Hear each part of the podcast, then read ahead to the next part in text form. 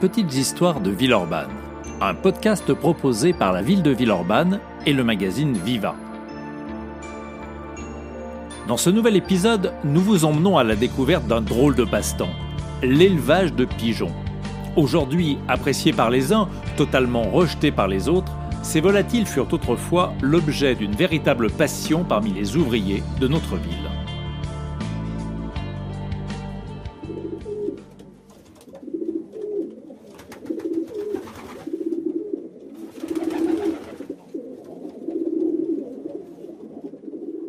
Nous sommes le dimanche 2 juillet 1899. Sur la place Grand Clément, juste en face de la mairie de l'époque, le marché du matin a cédé la place au fêtard de l'après-midi. Comme chaque année, l'association sportive L'Éclair réunit ses adhérents et multiplie les animations. À 14h intervient l'un des moments forts de la journée, le lâcher de pigeons voyageurs. Plusieurs colombophiles de la ville et aussi de Lyon et de la banlieue, d'autres cités de la région même, sont venus avec leurs cages remplies de pigeons bisets, l'espèce voyageuse par excellence. La foule fait cercle autour des héros de la fête et attend le moment clé. Cette fois, ça y est. On ouvre les cages et d'un coup, les pigeons s'élancent vers le ciel, dans de grands claquements d'ailes et sous les applaudissements des spectateurs. Les oiseaux tournent un moment autour de la place, puis partent dans les différentes directions qui doivent les ramener vers leurs colombiers respectifs.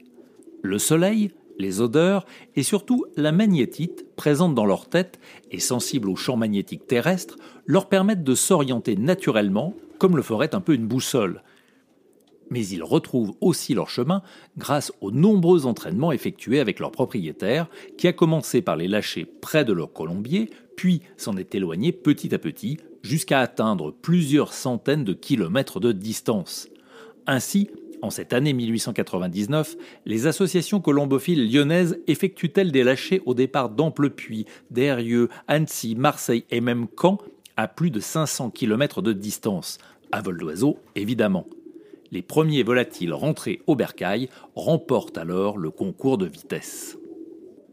Ces pigeons voyageurs sont des compagnons de l'homme depuis des milliers d'années mais durant l'Ancien Régime, leur élevage est, en Dauphiné et presque partout en France, réservé aux seigneurs. Il faut attendre la Révolution française pour que ce privilège soit aboli et que les gens comme vous et moi puissent dresser des colombiers. La mode de cet élevage part de la Belgique et, au XIXe siècle, gagne toute la France, y compris Villeurbanne.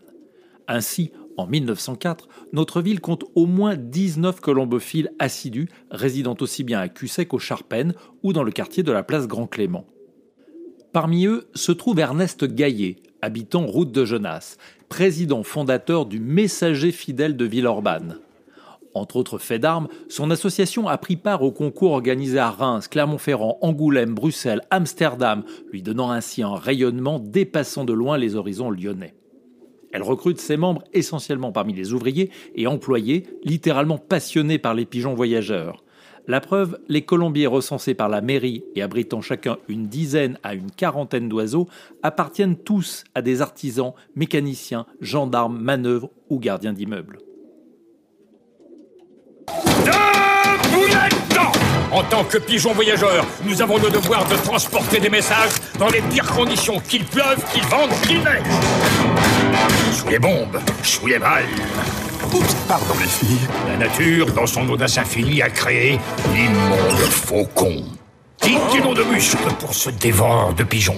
Vous n'aurez qu'une fraction de seconde pour distinguer l'ami de l'ennemi. Comme le rappelle le dessin animé Vaillant, Pigeon de combat, sorti en 2005 et dont nous avons entendu à l'instant un extrait de la bande-annonce, ces volatiles jouèrent un rôle dans de nombreux conflits armés et furent étroitement surveillés par les autorités.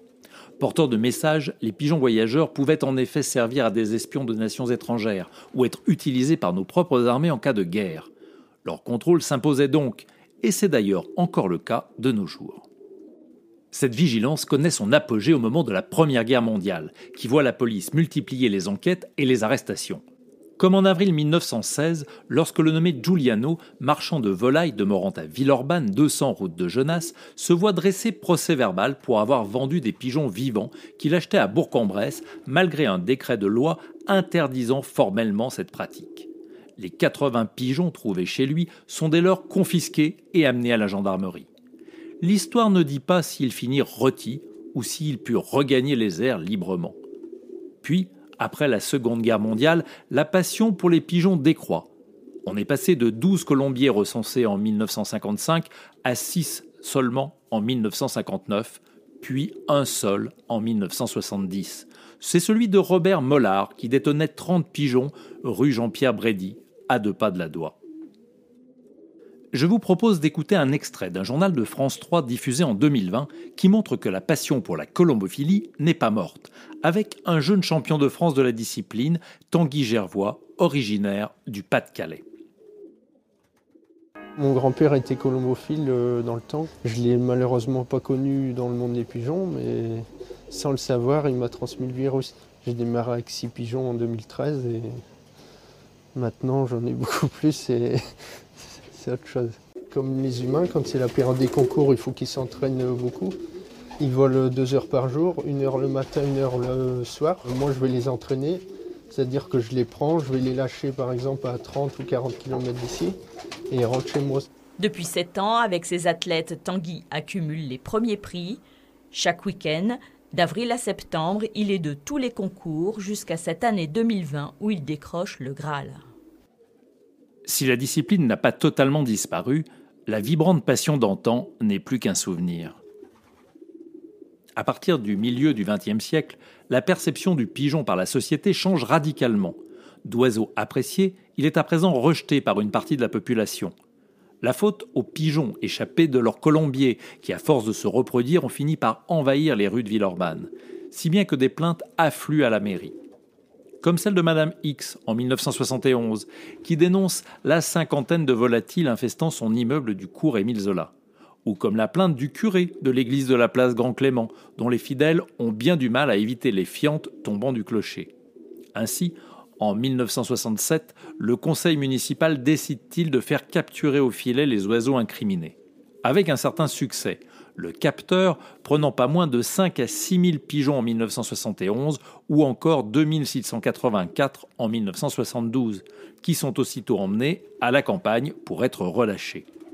En 1981, la ville ajoute une nouvelle méthode et opte pour la dispersion de graines stérilisantes. Cette tactique s'avéra relativement efficace, le pigeon étant devenu plus rare dans nos rues.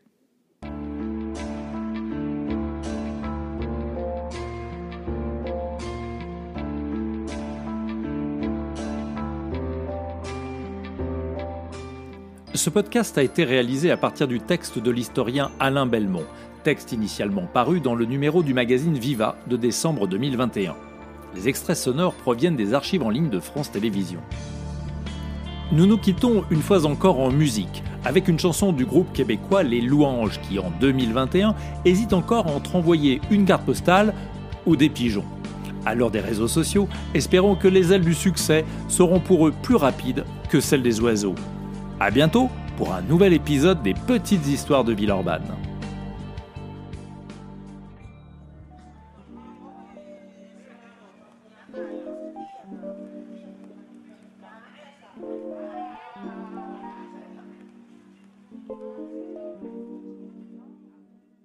J'enverrai une carte ou bien j'enverrai des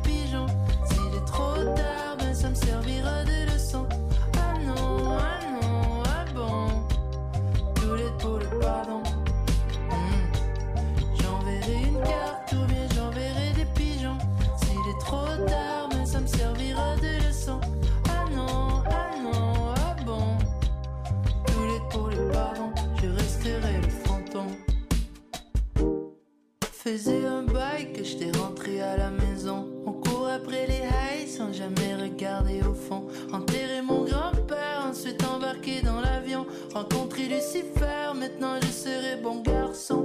Enjamber les feuilles, laisser traces sur le béton. Micro dans les mains, j'en résine sur le carton. Tison brûlant, j'en ai foutu partout sur mon blouson. Hmm.